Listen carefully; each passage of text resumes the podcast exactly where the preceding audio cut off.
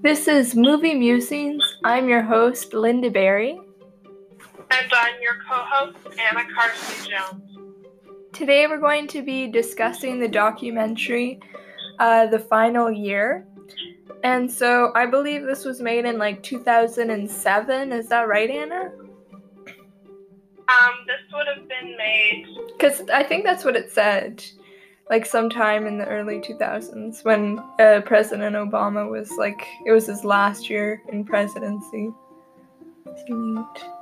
Um, his so this would have been made in around 2017, um, 2018. Oh, okay. Yeah, Never because mind. it, it Oh. was the last year before Trump was. It was probably 17 then, and I just said 7.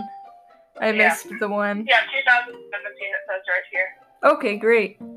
Um, and so yeah, it was just about like America in its final year with President Obama as the US president and sort of discussing foreign affairs and uh, all the, the difficulties that were going on during that time.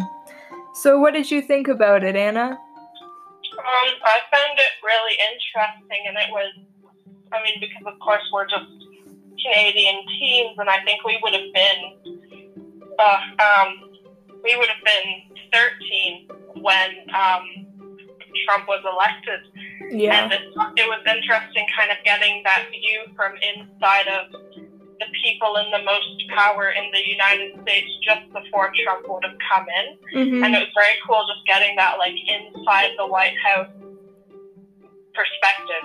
Mhm. Yeah, it was really interesting to see how they like coordinate things and how they organize themselves as well. Like I had no idea that someone, you know, wrote Obama's speeches for him.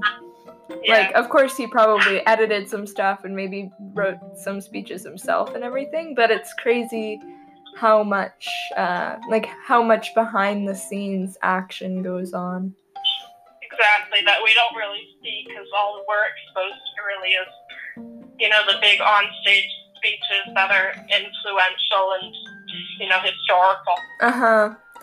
Um, some techniques that I noticed uh, was the way they sort of showed his words beside his speeches. I don't know if you noticed that in the beginning, Yeah, but to make it more powerful, like they'd show his quotes and things like that, and it really sort of amplified his words and made him look more like a leader, I found. yeah, hmm And um, when they did news reports to kind of like set the scene, they would be talking and then you'd sort of see the action. So it'd be them getting onto a plane and they'd say, you know, like, oh, these Nigerian schoolgirls were kidnapped or, you know, like whatever was going on during that time or whatever to sort of give some insight, which was also something that they do in documentaries, which was interesting. Um, yeah, and also a lot of jiggly camera I noticed too, because I think they wanted to make it kind of like a relatable documentary, because it's the White House. A lot of people can't relate to that, so yeah. That was interesting. What did you Yeah, notice? Um, what I noticed, like the jiggly camera you mentioned, but was how most of the shots um, Mhm. following, you know, the main, um, you know, the advisors of the White House, they were always behind them. Like they were always walking behind the people Yeah. Who they were doing the film on, and I found that interesting. And they also used, you know, it wasn't just like a smooth, steady camera movement behind them. It was like they literally had a film, a filmmaker and a photographer walking behind this person of power with the camera, and it kind of felt like you were a person walking behind them. Yeah, it really gave you that really personable feeling. I think that might be why they did it because we see so many documentaries that it's just like the media, it's superficial. You just see them showing, you know, the president when he's talking and he looks like all professional. But then, you know, these little scenes where I was even going to mention, they showed some kind of like funny scenes. Like they showed the cockroach in the building and someone's like i'm gonna step on him like these weird things that you wouldn't think would be going on in the white house Yeah, and I, I found that a really good technique Mhm. because um, uh, right before they pointed out the cockroach, the dead cockroach under the chair or whatever, this um, Ben, and I forget his last name. But Rhodes, Ben Rhodes. Pardon? Yeah, his last name is Rhodes. Okay. Oh yes, Ben Rhodes. He was talking about you know the issues with Iran Mhm. and all of that, and like these deep subjects, and then they'd contrast it with like this dead cock- cockroach Mhm. under a chair in the White House, and I found they did that quite a few times. Yeah. They, or they'd go from talking about the Nigerian schoolgirls being kidnapped um, to um, Miss Power with, you know, playing with her children and then looking at a map of the world, and she'd be like, "Do you know where Nigeria is?" And so they contrasted that, and I thought that it was kind of refreshing because it, you could see the light side of things and like they're just people Exactly. but then contrasted with these heavy, dark subjects of, you know, the world and all the problems. Yeah, and uh-huh. yeah, they did a really good way of uh-huh. making it seem very serious as it is, but also showing that there's only so much that they can do in these really difficult situations, you know? Uh-huh. Yeah, And you could tell you could tell how stressed they were, especially when they showed Ben talking about Trump and he's like that's not going to happen, so I'm not going to freak out about it. And then when they showed him when Trump had finally been elected and he had like nothing to say and he was like I can't even put this into words. yeah, Um, and uh, something else that I found interesting, like we were talking about the jokes, was I don't know if you remember this, but when the cameraman asked Ben a question when he was in his office, like he was like, "How hard has these how how hard have these like past few weeks been for you?" Um, and then Ben was like, "Oh, you know, just terrible, that kind of thing." That was it made it much more relatable because it was like one of these questions just uh, in the moment, not planned out, not scripted, and you got kind of a really honest, a really honest um, answer from him in that way. yeah. Yeah. Anyway, um, also the music I found really powerful.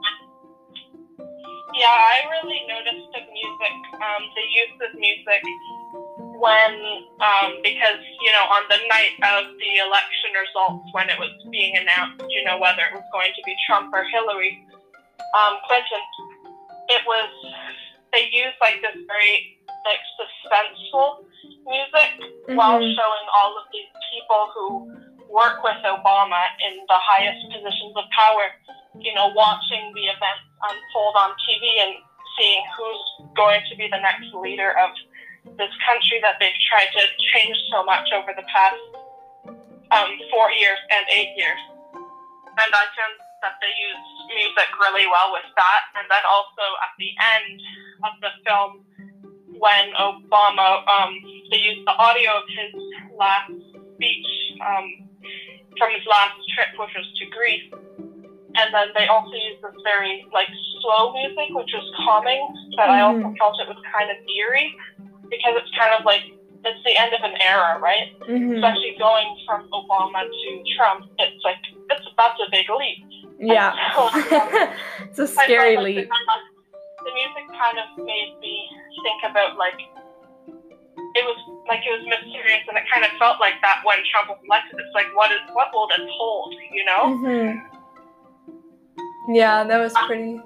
And even just um something else I found when they're showing the documentary is they they picked a lot of uh different things that really kind of showed Obama's um Obama's like his value of humanity, which was really really like kind of like a stance they took in the documentary as well and sort of showing like a good balance between how much he- kind of you know cared about people but also the reality of things which i think was really good in the documentary because you know you saw with hiroshima when that man uh, who was like he did uh, memorials for the american people who died um, Yeah.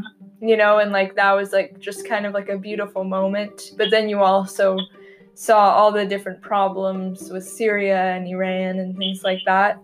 and I think it was kind of like a good balance of showing like what he stands for and sort of like how they were going about solving the problems without tons of information about it.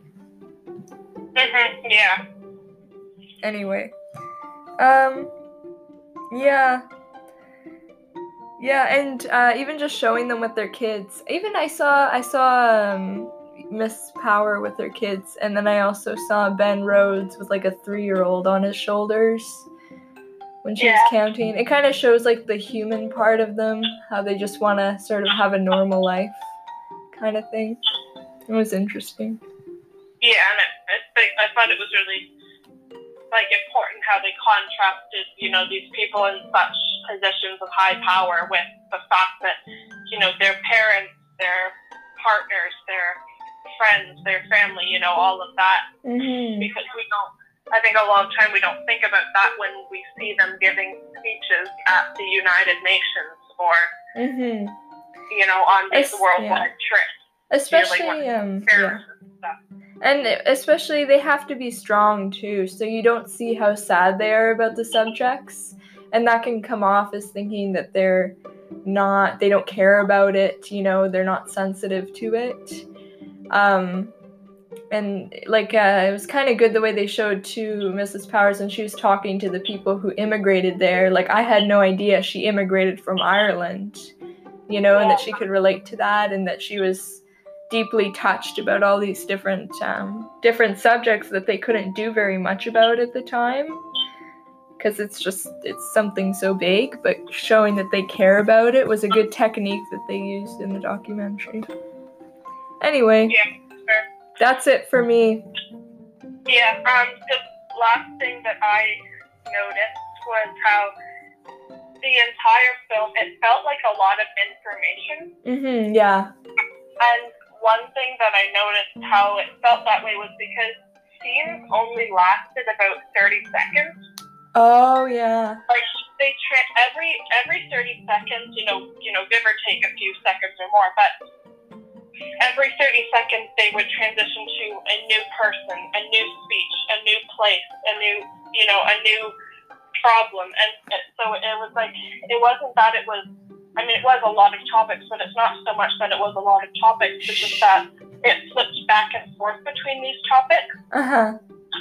Like every you know in one minute it would cover like two different heartbreaking things and then it would contrast with something heartwarming and then go back to heartbreaking and all of that and it was just a technique that i felt kind of pushed the urgency of this final year of their presidency and i felt like that technique of just having a lot of scenes but that were really short all put together really enhanced that Yeah, that was that was good. I did find it difficult to keep up at some points, mostly because um, I didn't follow politics when I was 13 as much.